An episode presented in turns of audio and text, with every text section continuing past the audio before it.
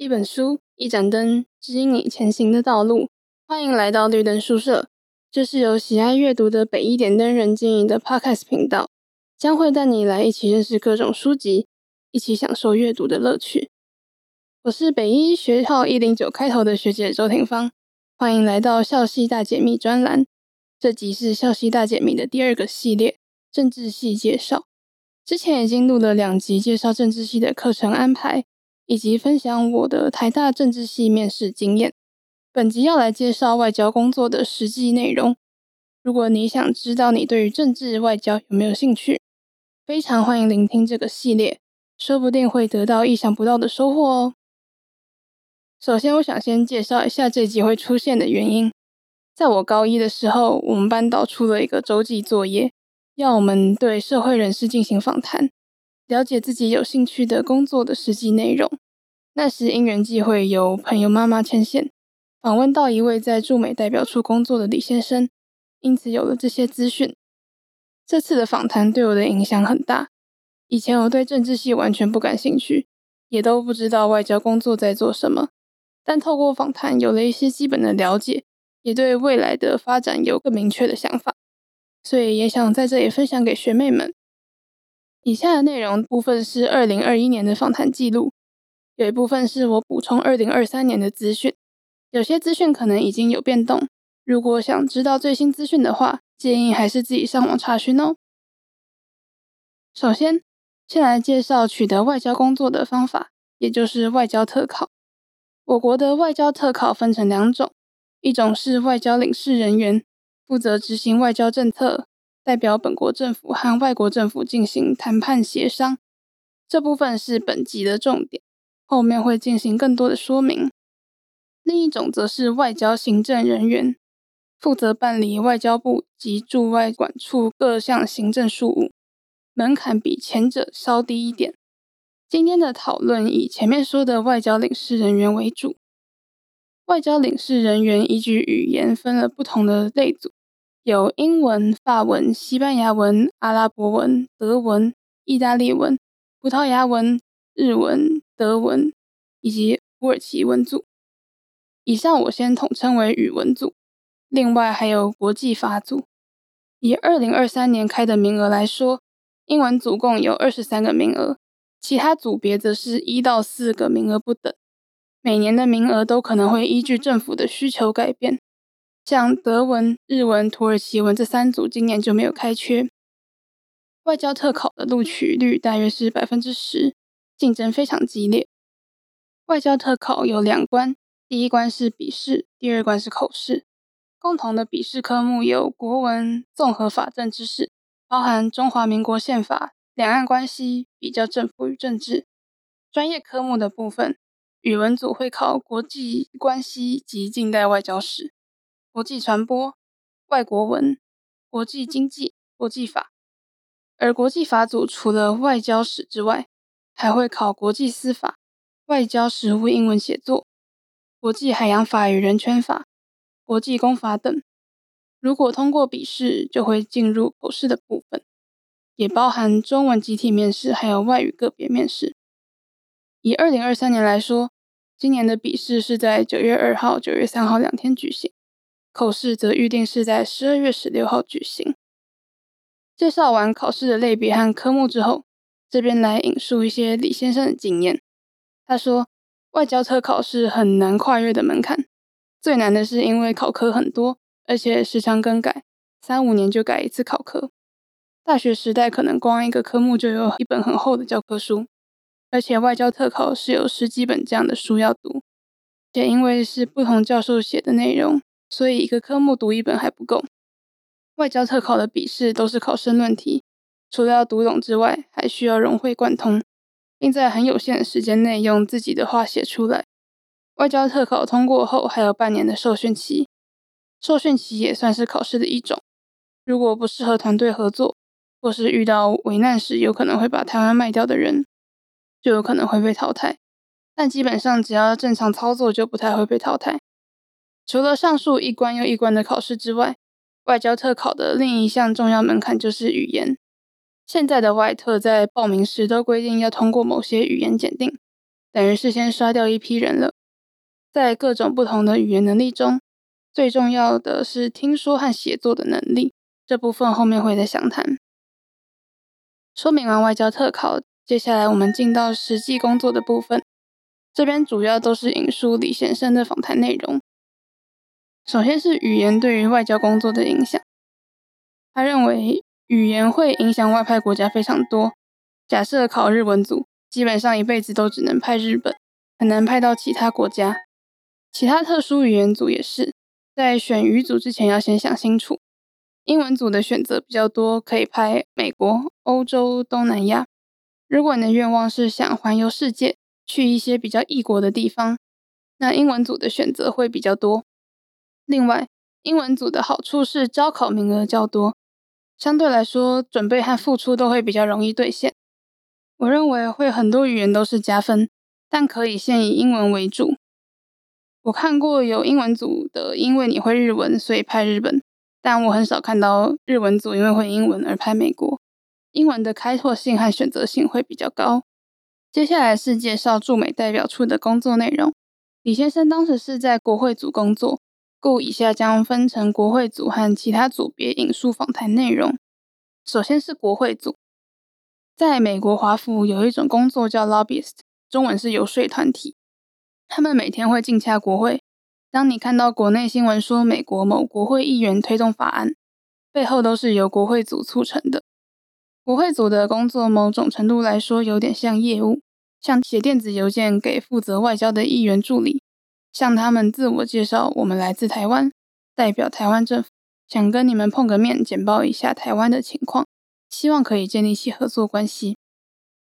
疫情期间时，大部分都是视讯。一个助理最多就给十五到三十分钟，那你只有很短的表演时间。为了让他们对你这个人、对台湾有兴趣，也愿意支持你，需要做很多的功课，像是要看他的党派、选区，他的议员关心什么，要从哪里切入才会让他对台湾这个议题感兴趣。当他开始对台湾感兴趣，觉得你是一个不错的人，开始愿意跟你当朋友，建立起个人的关系后，你接下来拜托他做什么，他都会帮你，就会换他这个助理来说服他的老板支持台湾。我觉得这是一个很棒的过程。事实上，这几年常会看到台美相关的新闻，像是有五十个联邦参议员支持台美洽签双边贸易协定，这都是我们一个一个办公室去敲门拜托，希望议员们支持考虑这个台美经贸关系。他们会问为什么，接着就要和他们解释。从不同的角度切入，我觉得那个过程是非常享受的，而且可以看到努力的成果。这些努力真的可以帮到我们国家，可以帮到台湾，所以我非常的有成就感。我对于能参与到这么一个历史悠久的团队，觉得很光荣。一九七九年台美断交之后，关于台美之间的互动交流要怎么延续，如何维护台湾人民的安全，并没有法律规范。当时派驻在华府的外交人员不断游说国会议员，并在他们的推动下通过了《台湾关系法》。《台湾关系法》中包含美国对台湾的承诺，美国要让台湾具备足够的防御能力。我很骄傲的是，我们能保有现在的国家而不被中共统一。《台湾关系法》是一个非常重要的法律文件，这就是我们国会组协助推动的。接下来介绍驻美代表处其他组别的工作内容。整个驻美代表处大概有七八个组，主要的业务是政治组和国会组。政治组主要负责行政部门、国务院、国安会、联邦机构、智库、学者，这些都是由政治组负责。而国会组的已经在前面提过，另外还有领务组、行政组、新闻组、电务组等。但不是每个工作都像国会组一样有趣。领务组负责国人在国外所需要的个人事务，包括换护照、办理护照遗失、急难救助，或是台湾人在国外被抓时需要探监，都是领务组负责。行政组负责的是管驻美代表处这栋大楼，例如今天有马桶堵塞，就要找人来修；冷气坏掉也要修。另外，行政组也要管大使官邸，大使馆里的卫生纸没了，也是找你去买。这真的都是某一些同事的工作哦。还有像电务组，他们负责发电报。早年的电报是摩斯密码，现在的电报简单讲就是加密的电子邮件，有一个固定的公文模式。电报会有专人负责制作，他每天的工作就是收电报、印出来、发电报。我们外派一次都是三年，通常做两任六年。那假设说很不巧的被分配到电务组或行政组，那你的外交生活就是乏善可陈，和外交工作一点关系都没有。有些小馆像是关岛、夏威夷、亚特兰大，了不起就五个人加馆长，每个人都是校长见状中。除了要和地方议员建立关系，还要照顾侨胞、做会计、管人事、休假、升迁。外交工作五花八门，但是有很多工作都是维持整个外交体系的运作。那些工作是非常枯燥的，做那些工作会很没有成就感。外交工作没有大家想象中那么美好、光鲜亮丽。比如我之前接过护照遗失的电话，或是找不到儿子、爸爸妈妈，接到这些种电话都要花很多时间去处理。这些工作可能跟当初从事外交工作的初衷不一样，但还是要去做。这就是外派生活的工作之一。所以这份工作没有你想象中的那么美好，但也是有值得的地方。说完工作内容，接着来谈谈外交工作的优缺点吧。首先，这份工作是一个铁饭碗，不用担心会被资遣。尤其是新冠肺炎让我感觉很深刻。我有一些在美国生活的朋友，他们真的会害怕自己因为疫情没工作，但我们从来不会思考这个问题。从事外交工作也可以让我参与很多重要的历史时刻，譬如很多次议员来台湾是我负责接待。可以近距离和国会议员朝夕相处三五天，听他讲一些国会的事情，这不是一般人会有的经验。我也有带外宾参加蔡总统的就职典礼，规划接待美国外宾，参与整个过程。还有几次总统从美国过境，我也有去支援，和美国安全人员合作，规划路线。我觉得这些是很酷的事，也是很有趣的经验。能有很多机会到不同地方看很多东西。这是外派工作的另一个好处，像是去年我带着太太和小孩自己开车去郊外走走，到可能很多人没听过的康乃狄克州佛蒙特罗德岛。我们在这里生活，但也不是一辈子住在这里。六年说长不长，说短不短，不过已经有足够时间好好探索一个地方。像是我也去过尼加拉瓜瀑布，或是带我老婆去欧洲走走，去荷兰、法国、德法边界。做这行的另一个好处是在全世界各地都有朋友，都可以去找他们玩。我最好的一个朋友在尼加拉瓜，很多人一辈子都不可能会去。我很庆幸我在疫情前有去找他玩，去住了一个礼拜，到世界不同地方走走，去看不同的风景，是很有趣的事情，也都是很好的人生体验。而外交工作还是有一些缺点，像外交官的收入相对来说。虽然看起来比台湾一般的工作还要优渥，但我们在美国的生活开销其实也非常大。像我自己有小孩，小孩去上一个月幼稚园就要缴掉一千美金。另外，美国没有保险费，我们一家人一个月的医疗保险大概是一千三美金，再加上房租，虽然有租金补贴，但是根本不够。薪水一个月有五千美金，台币十五万，但什么都不做就要付掉七八万了。剩下的钱要支撑整个家庭，因为太太跟着来的时候没有工作，变成说我的薪水要支撑一个家庭。以账面来说，月薪五千，加上房屋补贴一千七，眷属补贴三百，总共七千美金，台币二十一万。看起来好多哦，但实际上房屋补贴根本就不会进我口袋，还要自己拿薪水去付。今天小孩子在台湾还有托儿所补贴。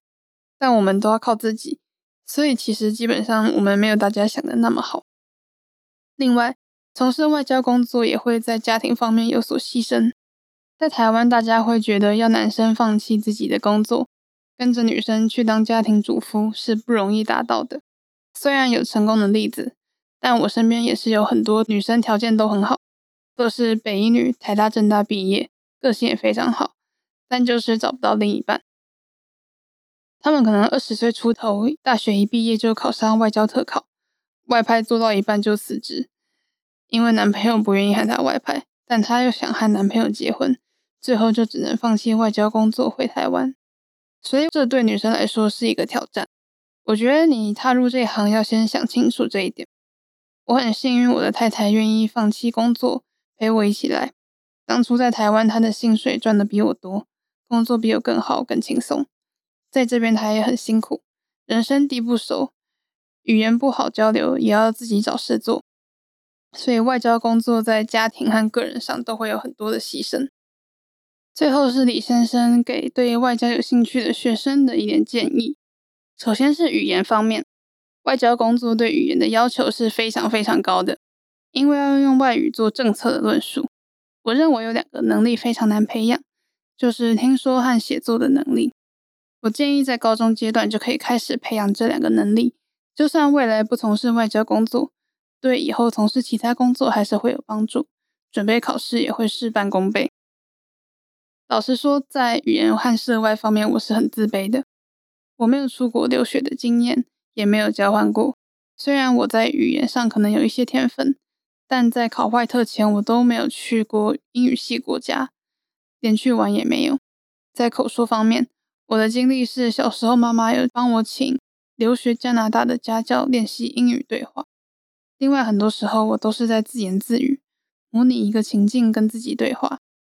我想强调的是，很多人会有错误的观念，觉得一定要出国念硕士或是当过交换学生才能考上外交特考。但我自己就是一个最好的例子。另外，也可以多参与相关的活动，像是外交部对于高中生有一个外交小尖兵的活动，可以多参加这种活动。无论最后结果如何，在准备过程中就会学到很多。外交部有很多像这样的全民外交运动。让更多台湾人可以支持外交工作。另外，外交部也会给很多大学生实习的机会，可以对外交工作有更清楚的了解。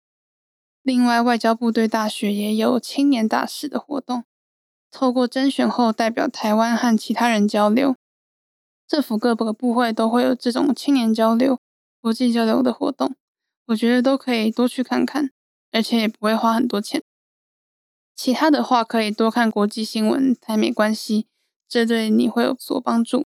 另外，还要多涉猎不同的东西，像是我觉得现在剪辑影片就蛮重要的，有时候需要做文宣影片，有时间可以多方涉猎，训练自己新的能力。大学时有兴趣，可以先去做交换。如果要念硕士的话，我建议去国外念，就算不考外特。去一般的私人企业也会有比较好的职业发展。我工作前没有在国外读书生活过，二零一七年刚到时，真的有文化冲击的感觉。虽然以前在台湾都有接待外宾、带团的经验，但是真的到当地生活后，会发现别人讲的东西都听不懂。譬如手机吃到饱怎么讲，月租费怎么讲。那时候刚来，连打电话都会害怕，因为怕听不懂别人在说什么。所以，如果有机会的话，可以到国外留学看看。以上是本集的外交工作介绍，希望对各位听众能有帮助。也谢谢李先生愿意分享这些宝贵的经验谈。好，今天的介绍到这边告一段落。今天所聊的资料来源都会放在资讯栏，欢迎有兴趣的朋友深入阅读。此外，可以在 IG 搜寻北一点灯人，会有更多不同于 Podcast 的内容。我们的频道也有许多主题供大家聆听，欢迎再度莅临。